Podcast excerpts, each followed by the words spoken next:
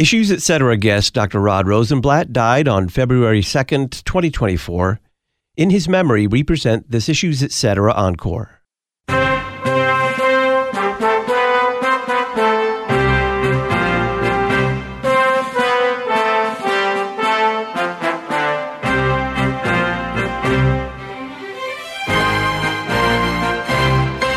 Greetings and welcome to Issues Etc. I'm Todd Wilken. Thanks for tuning us in. Scripture is full of all sorts of teachings. It, it, would be it would really take a lot of books if one sat down to make a a full uh, complete catalog of everything that Scripture teaches, big and small. It would be volumes and volumes. Of course, it's all right there between the pages and in those 66 books. But is there any rhyme or reason to all of the things that Scripture teaches? Is there a teaching that is central, if you will, to which all of the other teachings are attached and that gives some rhyme and reason to everything that Scripture teaches? Well, Luther said there was.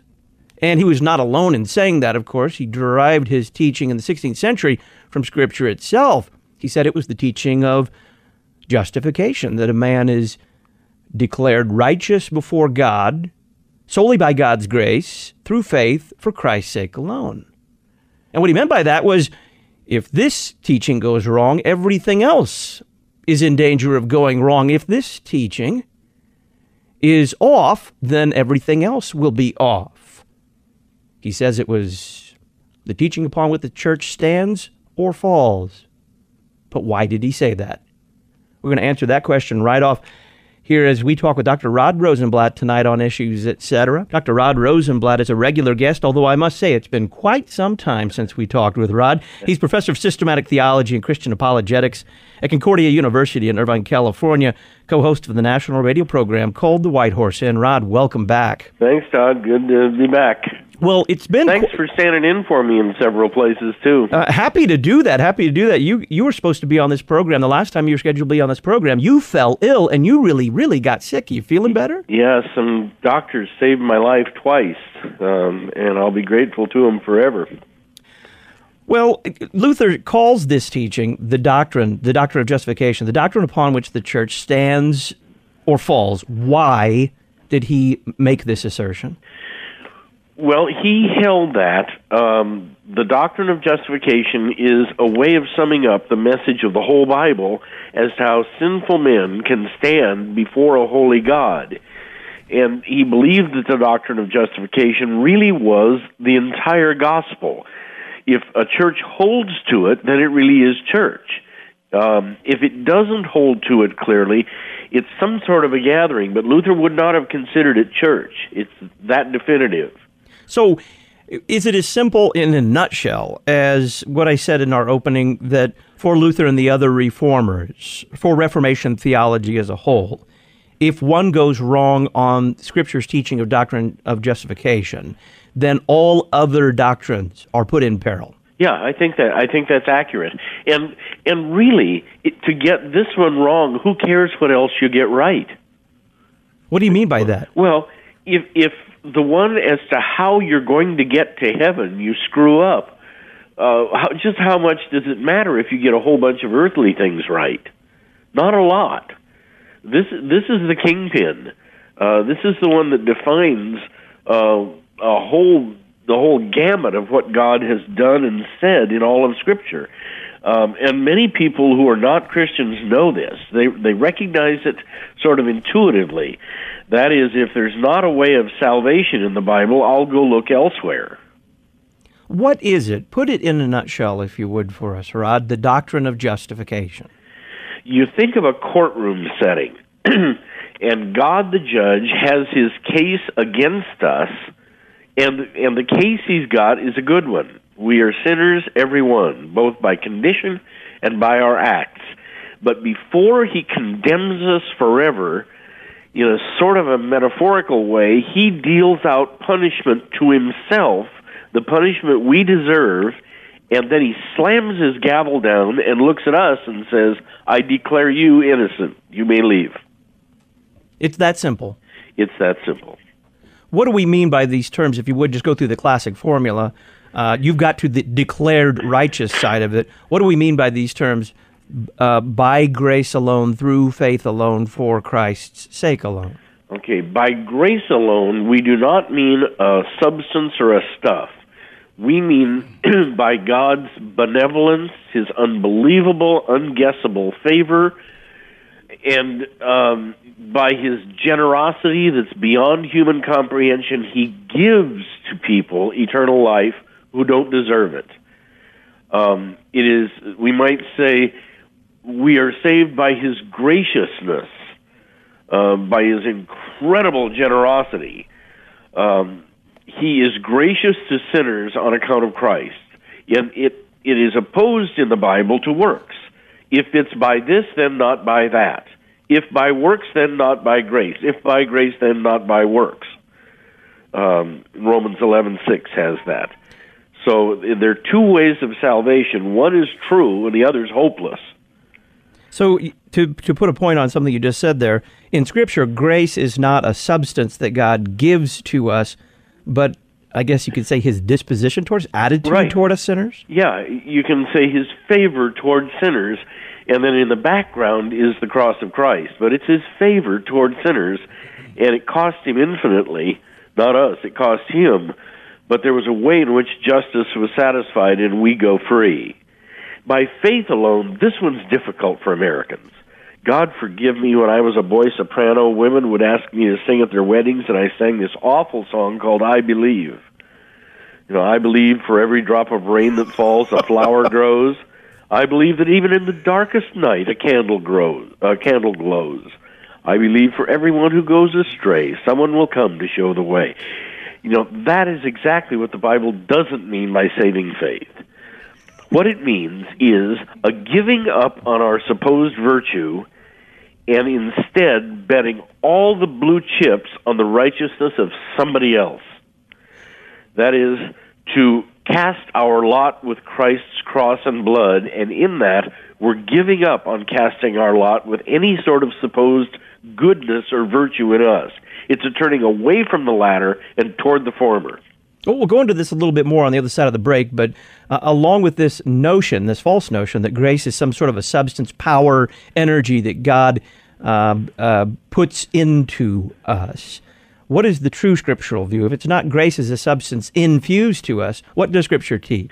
Well, it teaches that God, in His generosity and benevolence towards sinners, imputes to us or reckons to our account the righteousness of his son as if it were really ours.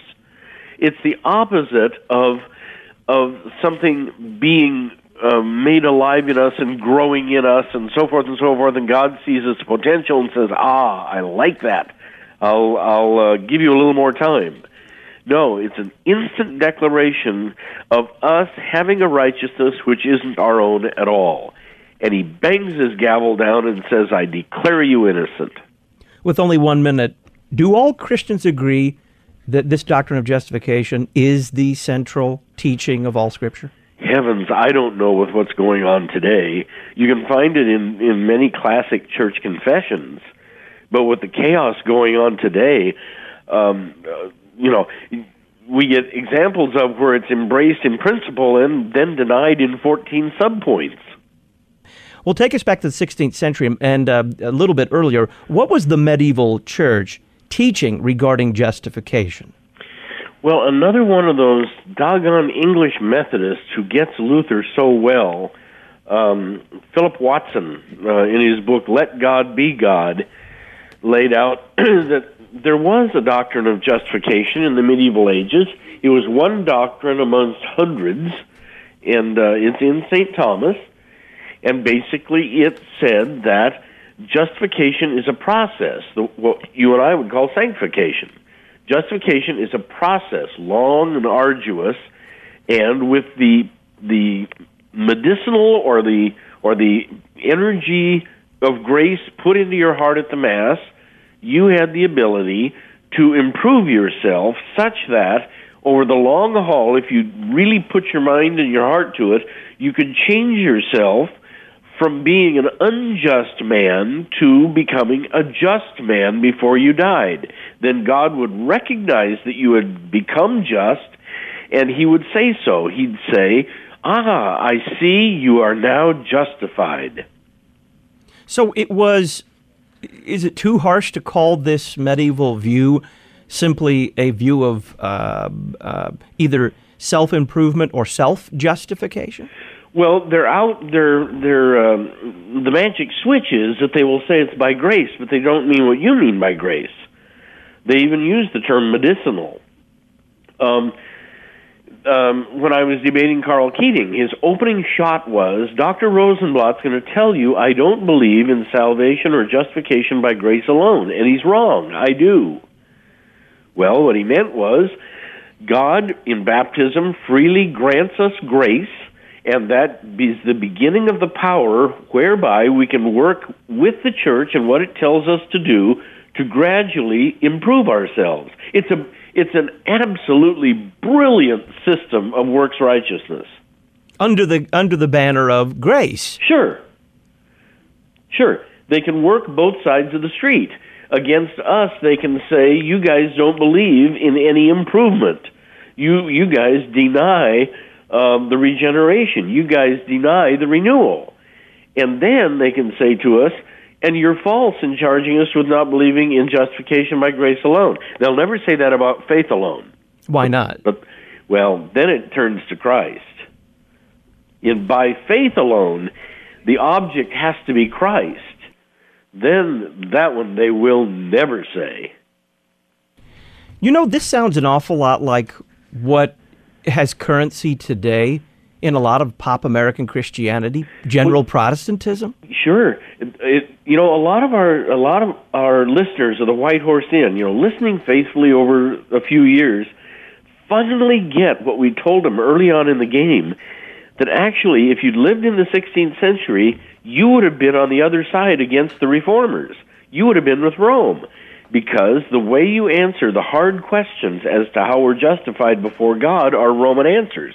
Now, you don't do it in Latin, and your pastors wear suits and ties and not uh, funny hats, but intellectually, you would have stood on Rome's side. The natural breakdown of Western Christianity is Lutheran Calvin on one side, Roman Wesley on the other.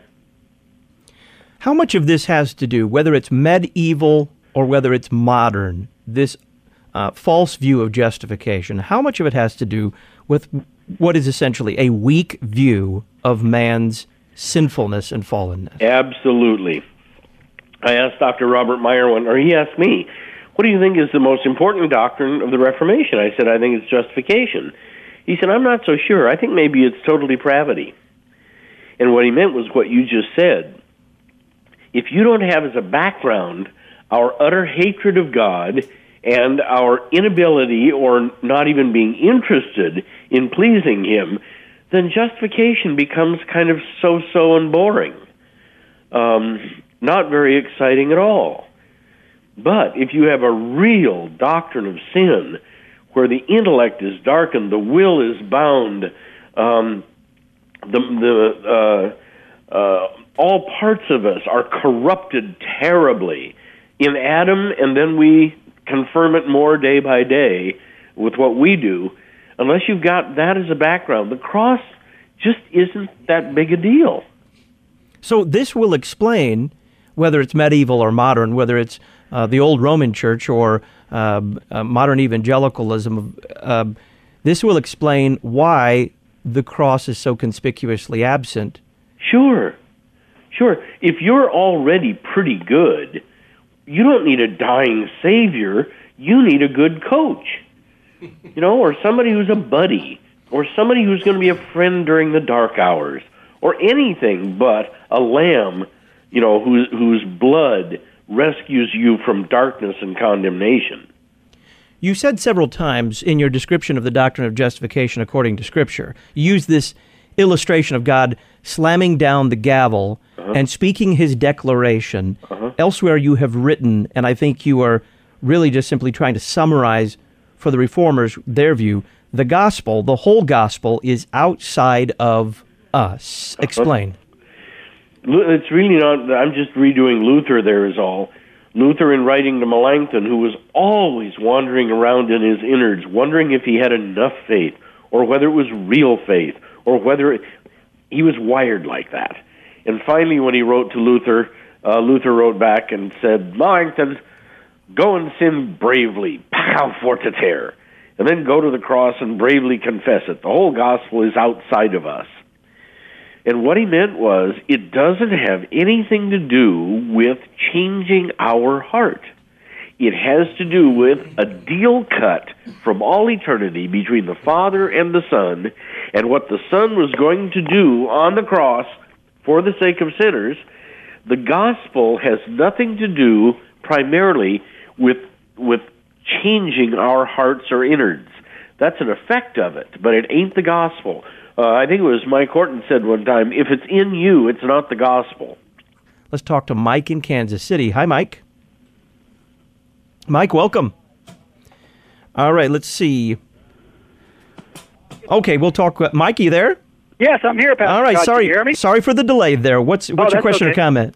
Well, first I wanted to say, uh, Dr. Rosenbladt, um, uh, Jack Bauer is really going to miss your viewership this evening. Oh, So- gee, this this really is the supreme sacrifice. I'll tell you.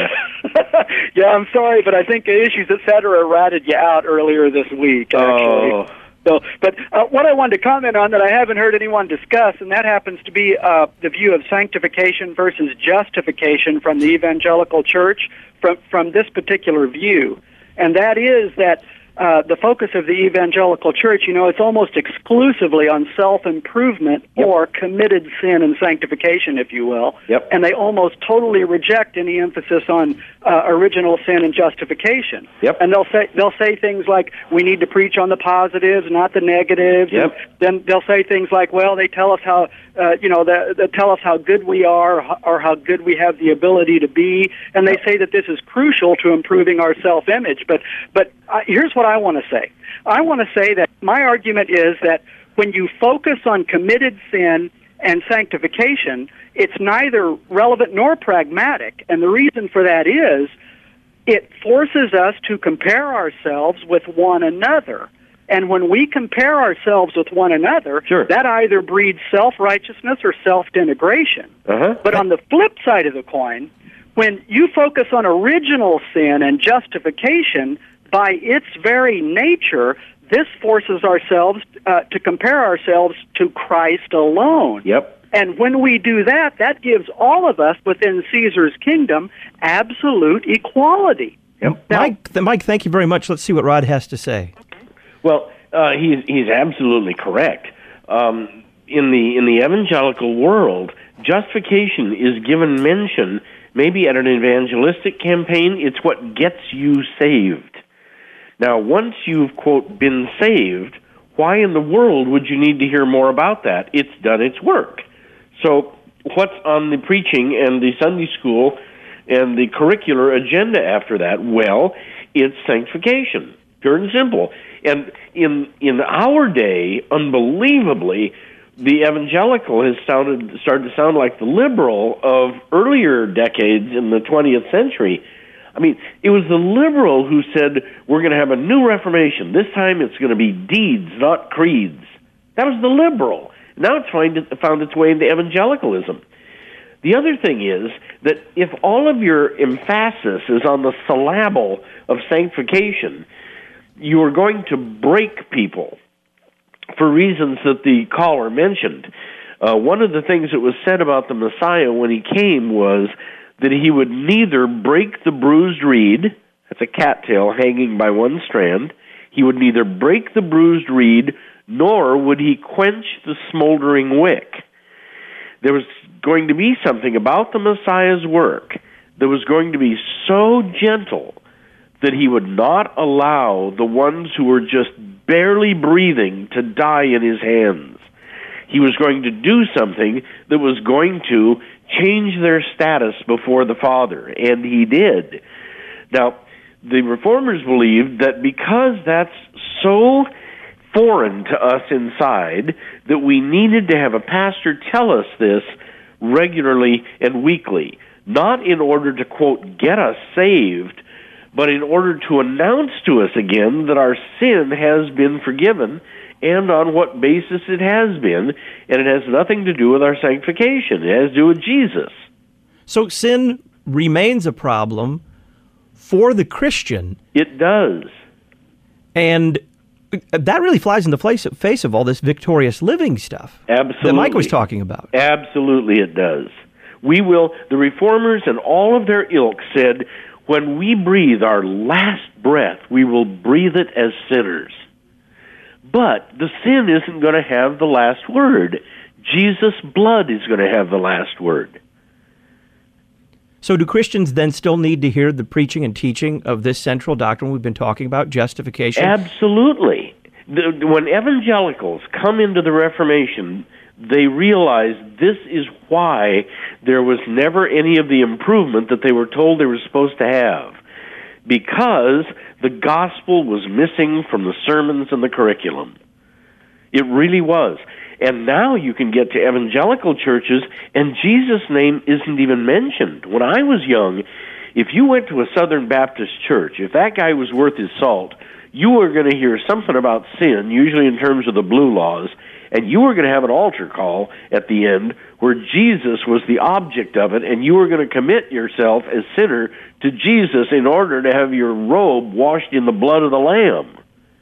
Now you don't have any of that language even present anymore. It's the language of the 12 step program.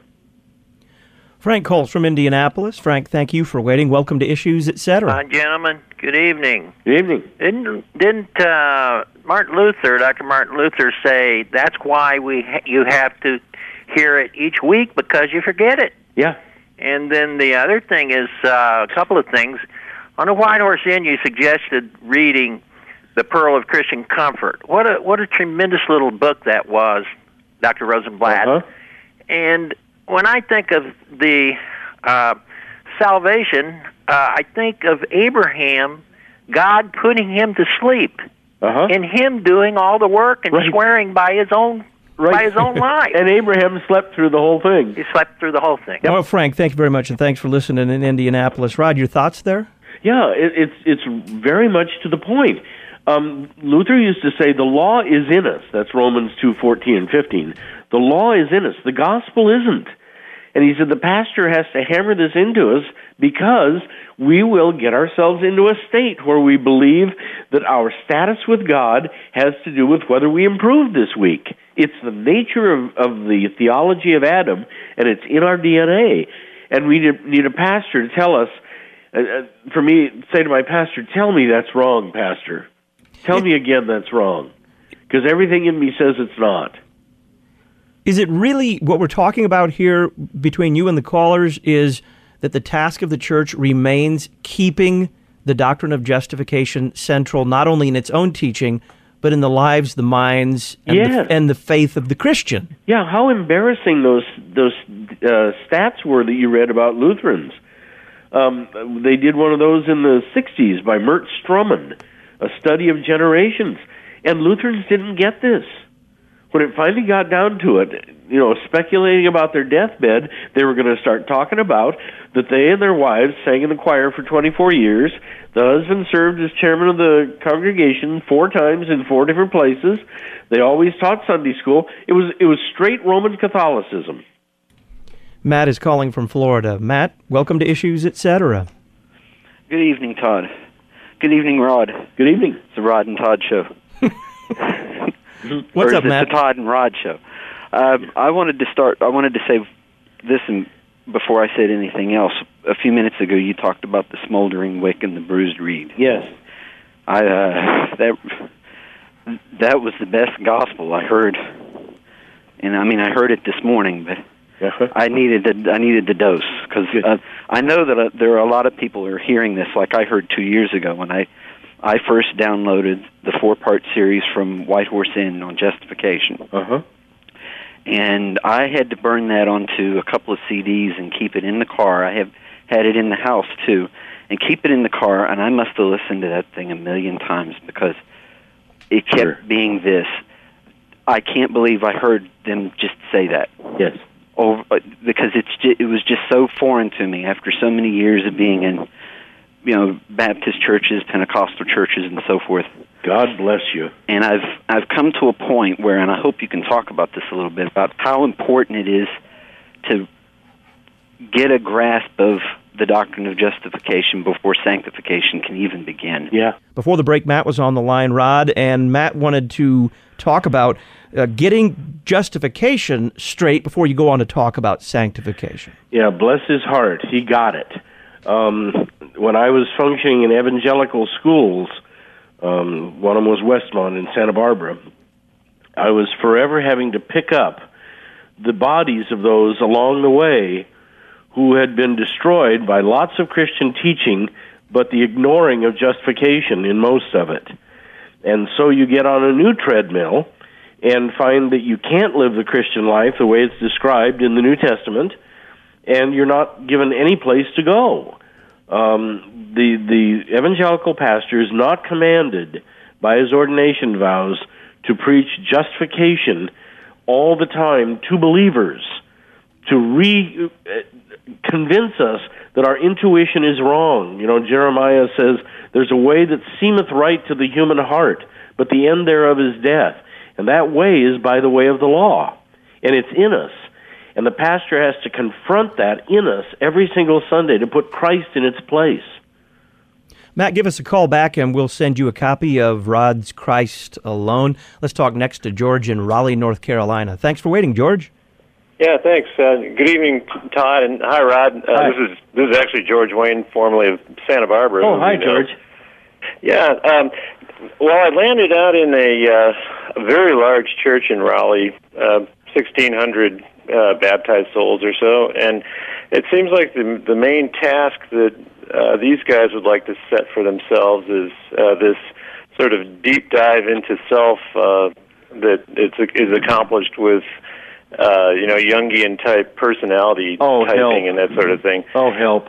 and and uh, there's kind of a big division over this, and and you have some, you know, there are multiple pastors at this church because it's very large, Sure. but you have some uh, teaching uh, these uh, Fuller, Fuller Seminary type books uh, in Sunday school class, like everybody's normal till you get to know them, and and things like that, and Oh. uh, it's it's uh, overall it's this deep dive into self, trying Oh. to find your passions and motivations and what you might be good at. And Hey, George, before I, before I let you go, uh, without giving any names, please, is this a Lutheran church?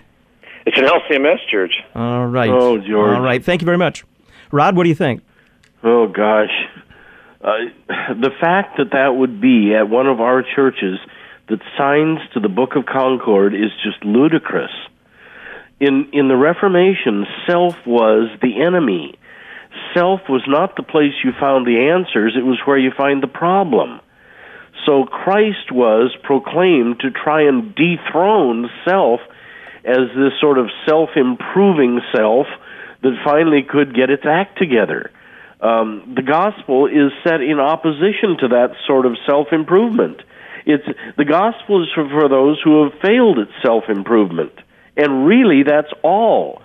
Romans chapter one is directed to the pagan who thinks he's going to be able to get off at the last judgment by saying, "Jump on the Jews. They had the book. We had no book. You can't call us guilty." And then in Romans 2, Paul goes after his fellow Jews who believe that just because they possess the scrolls, that somehow they're justified by being chosen and given the oracles of God. And then in chapter 3, it's everybody, the whole world. And then in the latter part of 3, he introduces Christ as the justifier freely and for nothing. Well, I have a strong suspicion that this Lutheran church of which uh, George spoke would say, look, we're doing this, we're doing all this Right. to attract the unbeliever. We're trying to show people the relevance of the Christian life, the, uh, the attractiveness of the Christian life. Um, and, and when we bring them in, we'll do this, but we'll also then, uh, along the light way, give them the gospel. It sounds like they're taking the exact opposite approach that we talked about with an earlier caller, getting justification straight first. Yeah, it, it- absolutely it is. And it reminds me of having Robert Schuller's son in class, and uh, uh, no, the the son of the Ed division at the Crystal Cathedral, and he said, "Yeah, Schuller compares himself to a barker on the street in San Francisco, inviting people in to the strip show." And then when they get into the ed department, they're going to tell them what the gospel is. Well, the the confessions know none of that sort of thing, or it's sort of bait and switch. No, you're to present Christ. Law as what condemns us terribly, and then Christ as the one who lived according to the law and who will reckon us freely as if we were just before God. That's the message of the gospel. And the Lutheran promises not just to believe it, Pastor, not just to believe it, but actually to do that in all of his counseling, in all of his preaching, in all of the curricular matters. It's going to focus on Jesus.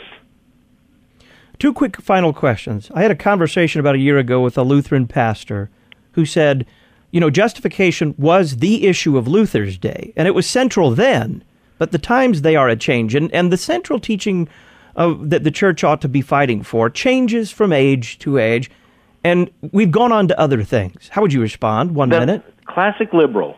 Classic liberal, where the, the um, agenda for the church is written by the changing culture. When Dr. Montgomery was at Cornell, one of the things that drew him to a Lutheran church was that somebody had out there on the marquee, we preach an unchanging Christ in a changing world. So finally, why does the doctrine of justification continue to need to be proclaimed? Because sin continues.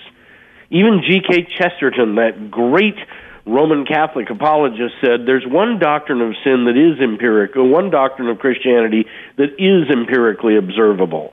And of course, he meant the doctrine of sin. Uh, the only time you don't need the gospel is where you don't have sinners. Here's an email from Leto in Australia. He asks uh, two questions. He says, In acknowledging that saving faith is a gift of God, I've heard it popularly, popularly described this way The Holy Spirit helps or enables us to decide for Jesus or helps us commit our lives to Jesus. Normally, this way of speaking explains what happens during the evangelistic invitation. Is this a proper way of speaking about saving faith? Your response. Well, there's a way in which it's right and a way in which it's wrong. And the way in which it's right is that faith is a gift from God. Anytime somebody comes to believe in Christ as uh, the one who is substituted in his life and death for them, that's spirit produced because Paul says, apart from the Spirit, nobody can confess Jesus as Lord. And it had to do with Jesus being God and Savior. In that way, it's right. In another way, it sort of plays to the Arminian slash Roman Catholic idea that uh, what we need is we're headed in the right direction, but we just need a little help to get there. And that's biblically false. We're headed in the wrong direction, and we need to be turned around. The old King James had a passage in Jeremiah that I loved, uh, the rendering of it. Turn thou me, and I shall be turned. So, is the problem here in injecting a notion of uh, my will or a decision? Well, that's always, you know, the, the old dogmaticians in the Lutheran Church said it actually is you who believe in Jesus. The Holy Spirit already does. So it's actually you, but that's got to be given from heaven. You know, like Peter's confession. You know, who do men say that I am? Well, some say you're Elijah, and some say this, and some say that. Who do you say that I am? You are the Christ, the Son of the living God. Blessed are you, Simon Bar Jonah, for flesh and blood have not revealed that to you, but my Father who's in heaven. You know, um, if we start to think by decision that it's self-produced decision, we get all kinds of trouble. Okay, maybe it's a little easier if we think about it this way. Um, I remember what helped this come clear to me, Rod, is one of my college or seminary professors, I forget which, putting the emphasis on, he said, whose work is it? Not whose will, not whose decision. He says, lay those all aside. He says, use the language that Luther preferred, which is that the Holy Spirit works uh-huh. faith and produces faith. He creates faith in the heart. Right. That's all you really need to understand here. I, I, guess the problem is if you say, well, faith is a gift, everybody says faith is a gift, but the Arminian would say, yeah, but you got to pick it up. If yeah. you don't pick it up, it doesn't do you any good. But but uh, that But was he all. doesn't. He doesn't believe faith is a gift either. A real Arminian doesn't believe that. What do you mean? Well, he he believes that it's a partial deal. Any sort of synergist really believes that he's brought a lot to the table to begin with. He does not believe that all he brings to the table is sin, hatred of God, rebellion, and darkness. He doesn't. He believes that he's um, wounded or that he needs some help, a medic. Um, but basically, he's got some things going for him as a child of Adam, and he's willing to bring those to the table in hopes that God completes it. So the basic question becomes: What do I contribute to my salvation? sin. sin. The Father brings Jesus, and we bring sin and hatred of God. Well, here's another question. And Lito, thanks for listening in Australia. Larry in Kentucky has several. He writes this in part Many churches, groups, pastors, and folks in Protestantism that I've encountered over the years affirm justification by faith alone, but seem to overthrow it with their teaching on sanctification. Preach it, brother. He says, I've heard more than once my former denomination, in my former denomination, a pl- plethora of sermons that would state, quote, justification without sanctification means no salvation.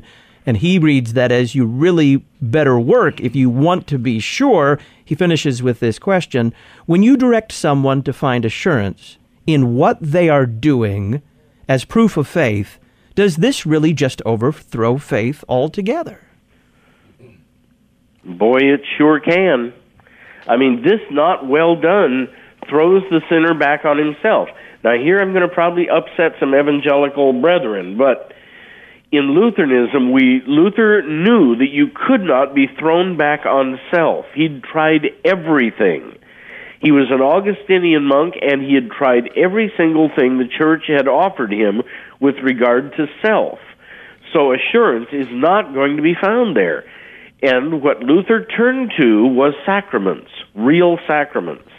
He said, if you are along the edge of the abyss and you see nothing but darkness, and you don't know that you have saving faith, and all of the of the darkness yawns to, at your side, you go back to when God acted to make you His own by baptism.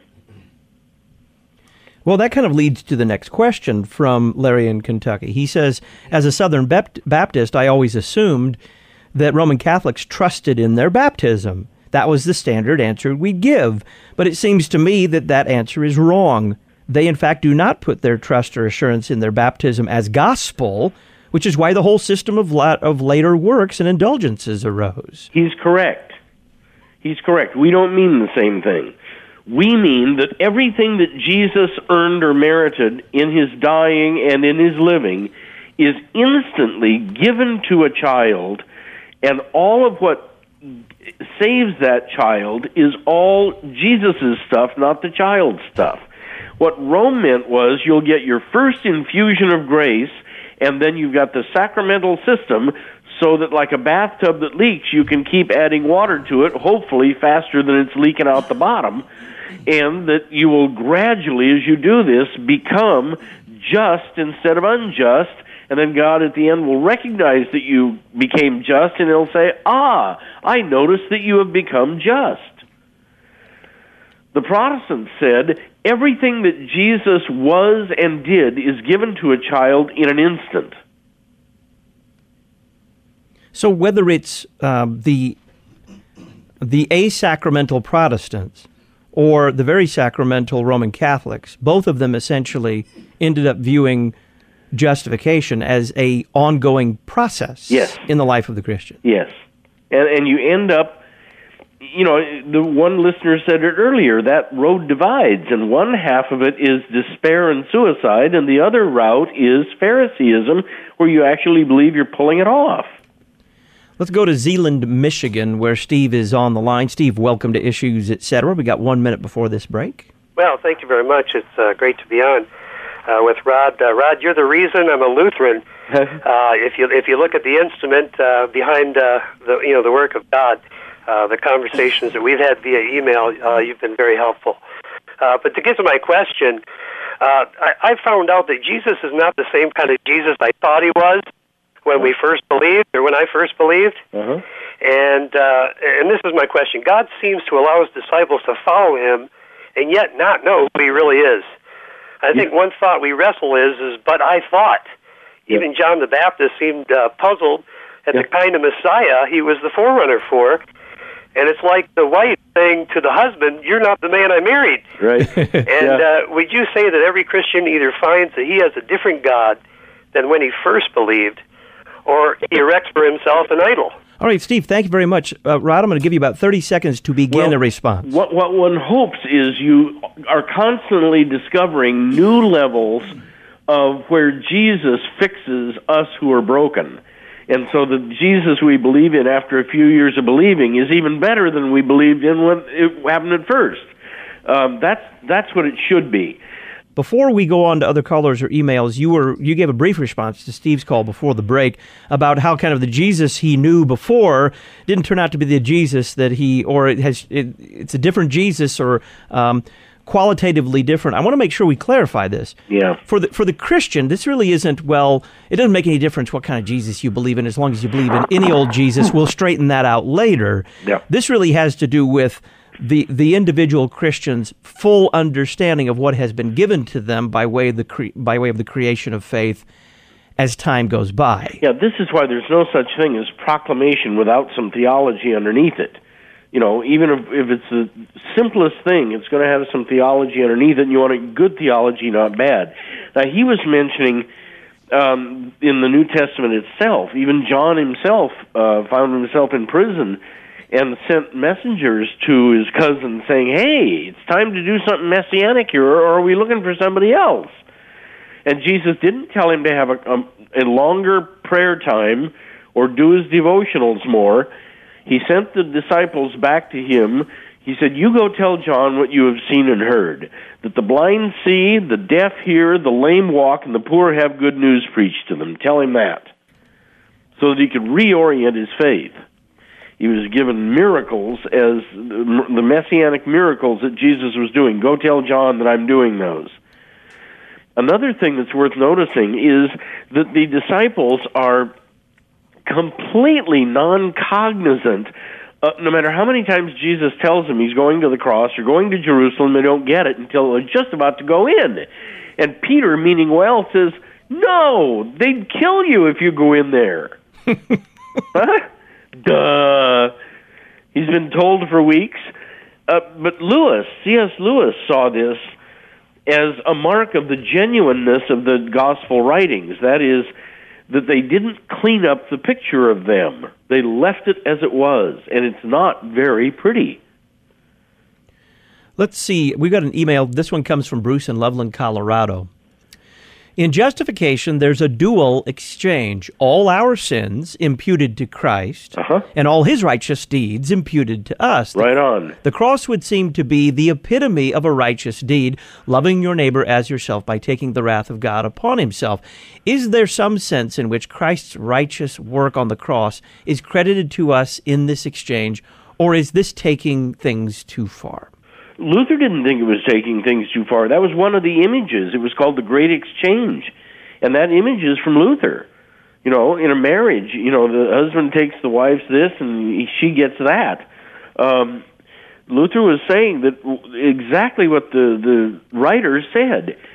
His all of our sin is imputed all of our sin is imputed to Jesus and all of his righteousness is imputed to us. That's a good way to understand it. So that obedience that Paul extols in uh, Philippians, where he talks about obedience unto death, even death on a cross, it is that obedience, including all other things that Christ did, that is also imputed to us. Yeah, Luther said his substitution for us was not just on the cross, though it was. He was substituting for us from conception onwards. In other words, he was everything he did was a substitution and for us.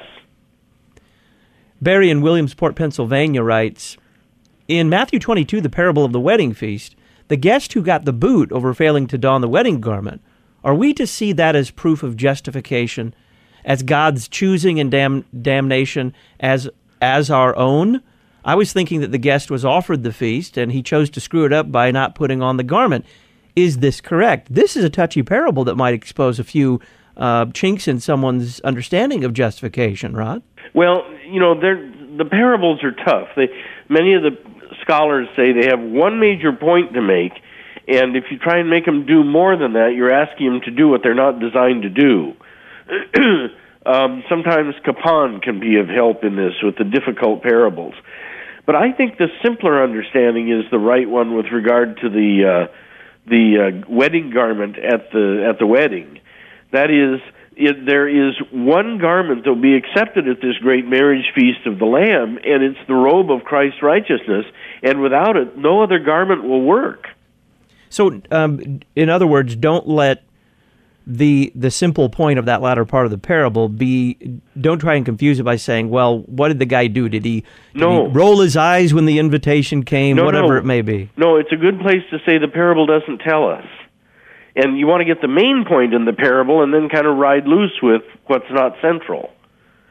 And and here it is, the basic point is the garment of righteousness must must be freely given and worn to the banquet, or you won't be let in the door. The person must have their sin covered, and the only way to have their sin covered is by Christ's death on the cross being reckoned to them. Frank in Las Vegas writes The program began with an illustration whereby Luther and Calvin were on one side and Wesley and the Roman Church on the other. The former emphasized the total depravity of all men prior to conversion, while the latter downplayed the sinful nature of man. I was hoping that Dr. Rosenbladt would speak briefly on the major differences between the Lutheran confessions and the Calvinistic understanding of faith. Both Lutherans and Calvinists confess we are saved by grace through faith in Christ alone, but unless I am mistaken, writes the emailer, each group has vastly different understandings of what faith is my private studies indicate that Calvin equated obedience with faith, while the Lutheran understanding remained scriptural, that it was strictly the gift of God, the vehicle by which we receive the blessings of Christ, especially the forgiveness of sins via the word and sacrament. Your thoughts, Rod? Well, um, it might be beyond my abilities here. Um, I know something about the Reformed faith, but I get it from Horton, and I'm not. You know, Horton is the Calvinist Calvinist, but it's the most Lutheran Calvinism you'll ever hear. you know, uh, he he dips into our system when he needs it. Doesn't know he's doing that, but he does. So it could be that my knowledge is just not enough. The the chapter I think of is in the book by Herman Sasse. Um, Here we stand, and there is a chapter in there on the difference between the Reformed and the Lutheran views of several of these things. Now, the unfortunate part is that the Calvinism that Sasse was presenting was neo Orthodox Calvinism. Barthian kind of Calvinism. Yes, Yeah. that's kind of unfortunate, but it's what was in vogue at the time. But that chapter is worth looking at. It's just one chapter in that book, and Sasse is worth reading on any subject. I guess it just highlights. I mean, we can't give much of an answer to the emailer, but it highlights here that um, when one sets out the, the the naked formula, justification by grace through faith for Christ's sake alone, is all fine and good, but you really must, absolutely must, define terms.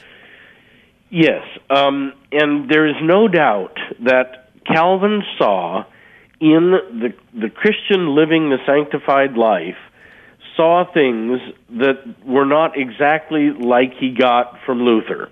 There's no doubt about that. It's it's you can see it when Luther did one year of law school and said I can't do this, and Calvin finished and said this fits just fine.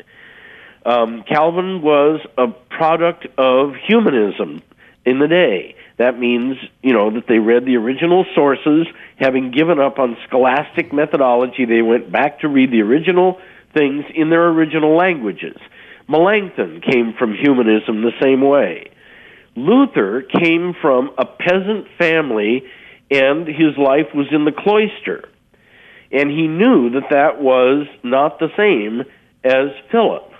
And he used to defer and say, if you want this said in the language of princes and courtrooms, I can't do it. Ask Philip to do that. Paul in Milwaukee writes, Know your enemy. In Dr. Rosenbladt's opinion, what specific cultural factors, peculiar to the United States at this time, are used by Principal Subglub and the College of Devils working for their master below to downgrade justification and persuade churchgoers to rely on self for salvation. He says, do the same considerations apply equally to other parts of the world? Huh, good question. I I suppose the one that I run into most often is that form of Christianity that is today sort of defined by inner happiness and self fulfillment. So that the measure of all things is whether this is going to help me toward improvement of self or toward happiness. Uh, more, and if it's not, then probably I'm not interested. To put Christianity into that sort of format is really to to torque it beyond recognition. Um, I am amazed at some of the things that the Pentecostal word faith preachers say on television because it seems to me so obviously different from what the New Testament says. The New Testament basically says if you think you've got troubles now, wait till you belong to Christ. You don't know the beginning of trouble. Um, and they seem to take it exactly the opposite direction. Um, so I think the major one that I'm I'm running into most of the time is that Christianity is basically a way to make you happy. Okay, but it's not just the word faith preachers; it's the mainstream I know. preachers nowadays, as you well know, and know. where the word faith teachers might say, "We can improve the circumstances of your life to give you more of the things that seem to give joy in life." The the more mainstream of evangelical preachers say, it seems. Christianity is there to make you happier with yourself. Uh huh. Oh no, we're not going to make you rich. We won't. Uh, we're not going to preach that prosperity stuff to you. Uh-huh. But you, but you, but you, we, you will be happier with just who you are. Yes, and we have 30 programs, and one of them's just made for you. Is there any difference between the two when it when it comes down to it between the the uh, the the word faith carnival, carnival barker who promises you a Cadillac to make you happy, or the guy who writes a book and sells a million who You know- says y- you can find you can find your purpose in life and thereby become happier with yourself? Yeah, who? Yeah, who cares? I mean, the thing that they have in common is their complete lack of a doctrine of sin and their complete lack of Jesus. It's completely Christless. Um, that used to be only liberalism. Now it's not anymore. Now it's it's made its way to mainstream and into evangelicalism. You can go there for a whole ninety minutes and never hear anything about Christ other than as your sort of helper. Susie writes, if one is justified, can one's faith go up, down, and sideways in believing, and then wondering if one is really saved? Sure. And sometimes love God and be so grateful, and then have bad attitudes toward the Lord. Absolutely. And we underestimate the old Adam. Luther thought it was normal for the for the uh, the line to go up and down the blackboard, and sometimes down off the bottom of the blackboard to the wall underneath the blackboard. Luther thought that was utterly, utterly normal Christian life. Uh, he knew it the hard way from experience, but he knew it from the biblical text. Um, the and this is part of why we need the pastor to tell us each Sunday, tell me again that Christ's cross was enough. Tell me again, I've lost track of it. Tell me that his righteousness will save. Because I'm doing things that I swear I didn't do when I was a pagan. If anything, I've gotten worse. Um, tell me again. And that pastor ought to tell her again. The No- base, the basic verses. The Son of Man came uh, not to be served, but to serve and to give his life a ransom for many. Be of good cheer, little flock. It is your Father's good pleasure to give you the kingdom.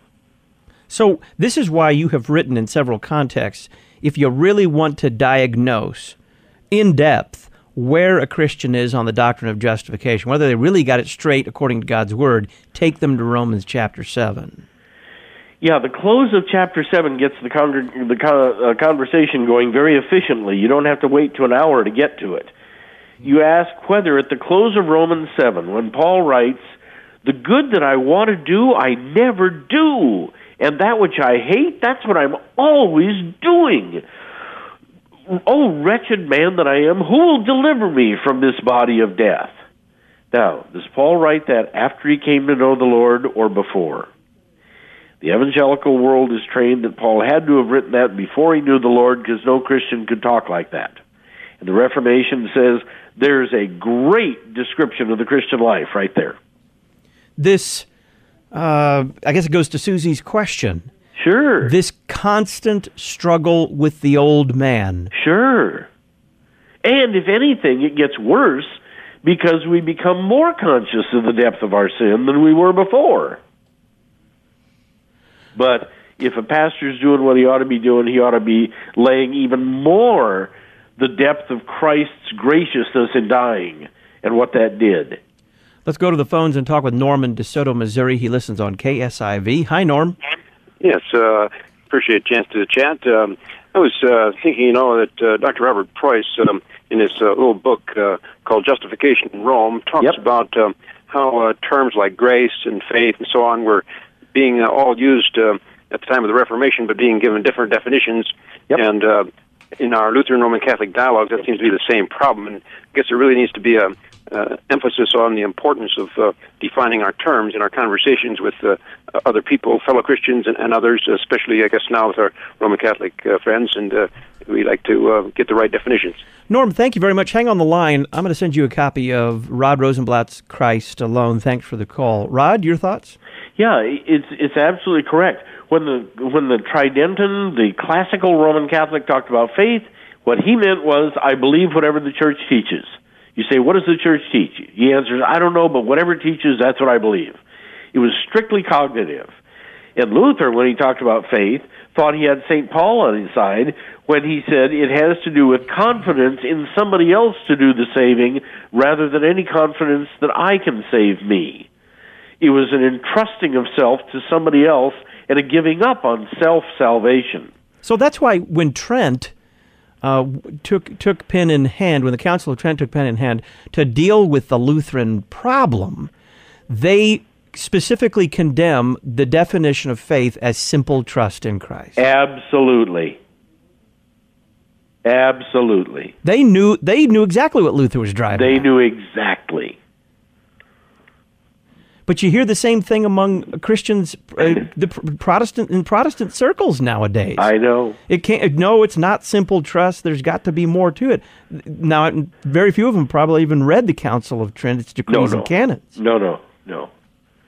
No, but that's okay. If their if their churches are truly catechizing the way they ought to be catechizing, things like this ought to be a part of it. Not just for talking with Roman Catholic friends, but for their own understanding of great biblical words. Okay, then I guess that leads us to another thing, which is it's usually called fideism. Uh-huh. This notion that I believe because I believe, or I believe. Sometimes even people put it so crassly as I believe that I believe. Yeah, or Mark Twain, uh, faith is believing what you know ain't so. Okay, then often, often uh, the the descendants of the Reformation will mistake the the Lutheran notion of faith, the scriptural notion of faith, Yes. for faith in faith. How do you know you're going to heaven? I believe, Yep. without any reference to whom they believe or Yeah. in what they believe. Yeah, it was foreign to the 16th century. That would be uh, like Americans, but it was foreign. They knew very, very well that it didn't turn on the intensity of human believing, but on whether the correct object, the saving object, was trusted or not. And really, that's not rocket science. Uh, the average person can get that. You can believe all you want to when you get up in the middle of the night and grab the wrong bottle out of the medicine cabinet and by accident kill your child. That faith has to do with whether you grasp the right object or not in the middle of the night. Uh, faith, as it's presented in the New Testament, always, always has for its object Jesus and particularly Jesus in his priestly work, in his dying work, in his bleeding, in his in his cross. Not just any old aspect, but that one.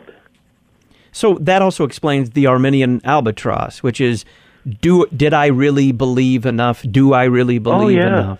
Oh yeah, and we had we had tons of that in Lutheran pietism too. Awful stuff. Alex in Philadelphia. Hi, Alex. Hey, good evening, guys. Good evening. Hi, I, uh, Dr. Rosenbladt. I'm a Roman Catholic, but I listen to the White Horse Inn almost every week. I don't agree 100% with you guys. There are some things I have issues with. Sure. But, but certainly I would. But one thing I do agree with you and tonight's show Uh-huh. is that I think the guy in the pew, whether he's Roman Catholic or Lutheran or Reformed, most of them just don't get it. They don't understand the terms. They don't under. Yep. I I really I complain to my wife every week. I says I wonder if half of the people going to mass understand what's going on here and what's being said. Today's I- Roman it- Catholic today's Roman Catholic needs to rediscover the Baltimore Catechism. Well, that would that's my point exactly. And unfortunately, if you bring that up, if you say Oh, we just lost him there. Oh, Okay, let, us deal with what he did lay on the table. And it goes to something I mentioned earlier, Rod. Uh, there was that survey from 1995 among Lutherans of all stripes. same thing as the one that they did in the '60s. Mert Strommen. Yeah, so the study he- of generations. Here is this thing where you get 68% of Lutherans saying that the main emphasis of the gospel is God's rules for right living. About 60% of them believe that God is pleased if one simply does the best they can. That's that's it- God is grading on a curve. Now these I, I can understand uh, being charitable. I can understand uh, the the pew sitting Roman Catholic putting it in those terms. Yes. It's a little more shocking to hear Sons of the Reformation You answering a survey that way. You bet. And I don't know the answer to this. I know that that the human heart inclines, as I mentioned earlier, to the law, but I don't know what in the world we are doing in our parishes that that percentages like that come out. Those are awful numbers. You know what I discovered though? Those numbers came out when I was serving as a parish pastor, Uh-huh. and I rem- distinctly remember share- having them shared with us in a pastors group. Uh-huh. And the, the the room divided down the middle, Rod. Uh-huh. The guys who were into look, we've got to emphasize Christian living. Uh-huh. We got to emphasize the Christian life to draw people into church. Those guys said these numbers can't be true. Oh, really? They tried every way they could to discredit them, and yet the guy who'd done the survey was sitting right in front of us saying, "Hey, you know, we we work these numbers back backward and forward." Right. When faced with the consequences of pushing justification out of the center of their preaching, Huh. they had no response to it. Interesting. There just is no excuse. People understand what it is, in some sense of the word, to sign a confession, to sign to the Book of Concord. But in America, it's very easy to think that what that means is that your signature's on file somewhere in a safety deposit box. But in a Lutheran sense, you are saying by your signature, this is going to define what I do every week in my office and parish. Every time I teach, every time I preach, every time I this, every time I that, it's going to be the message of the depth of sin and the wonderfulness of the incarnate Son dying for that sin.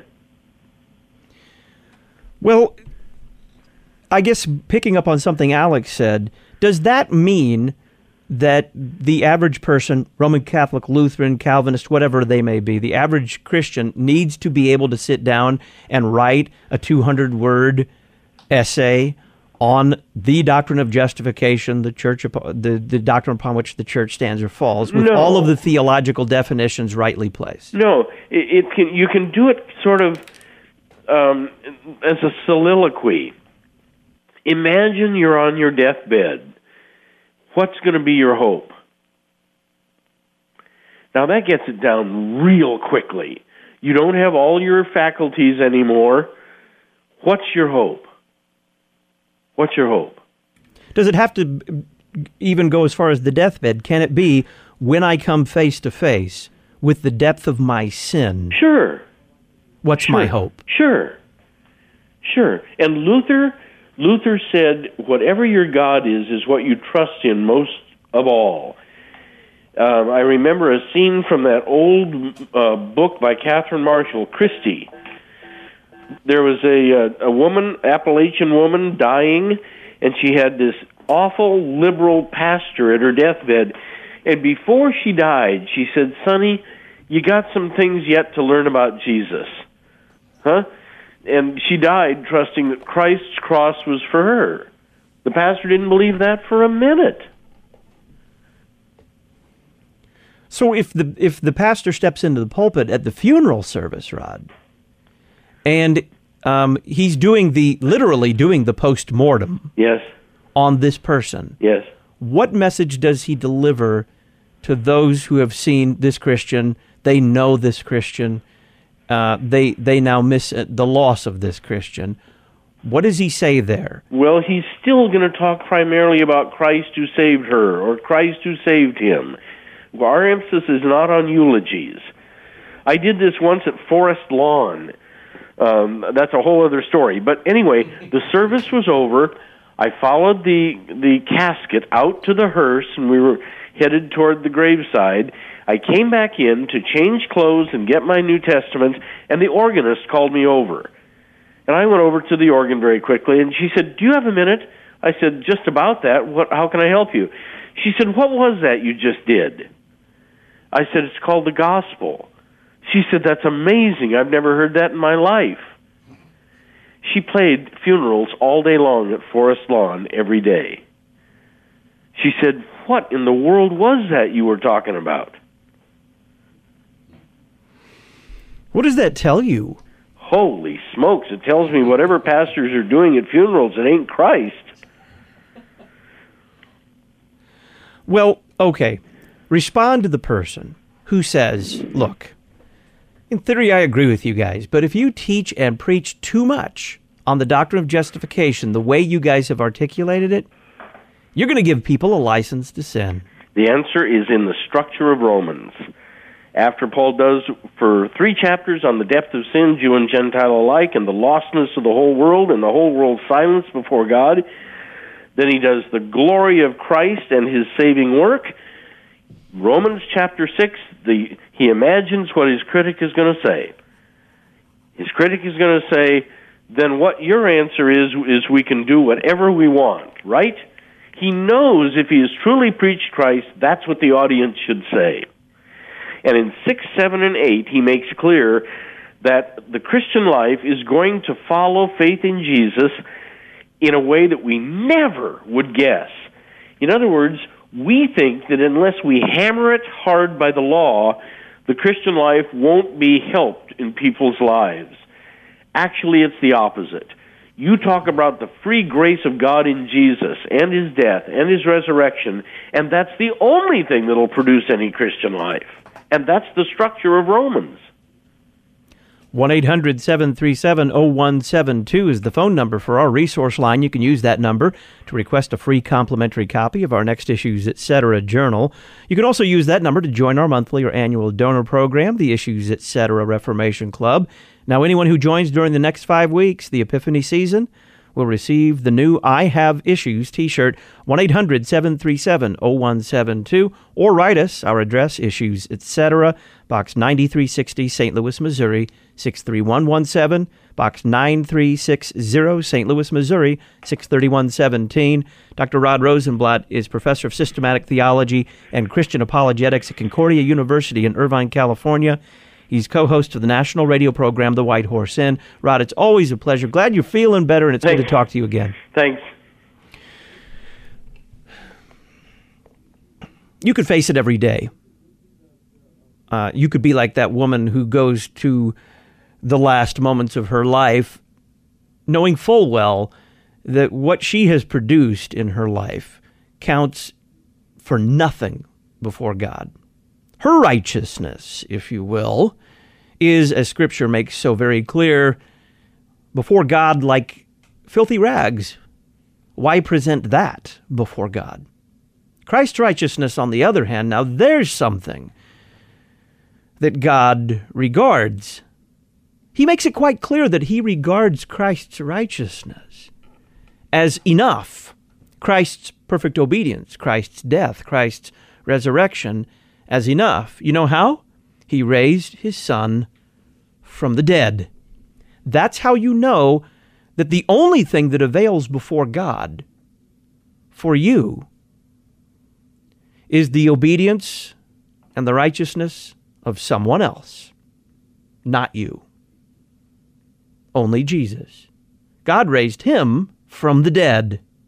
He lived a sinless life in your place, and he died that sinless death in your place, and God raised him from the dead. God is saying in the resurrection of his Son Jesus Christ, now that's the kind of righteousness that avails before me. That's the kind of life with which I am pleased. And guess what? Jesus lived that life for you. That's the kind of life with which God is pleased. That's the kind of righteousness that avails before God for you. That's why Jesus became your substitute in his life, death, and resurrection. All for you, so that his righteousness might avail before God for you. I'm Todd Wilken. Thanks for listening to Issues Etc.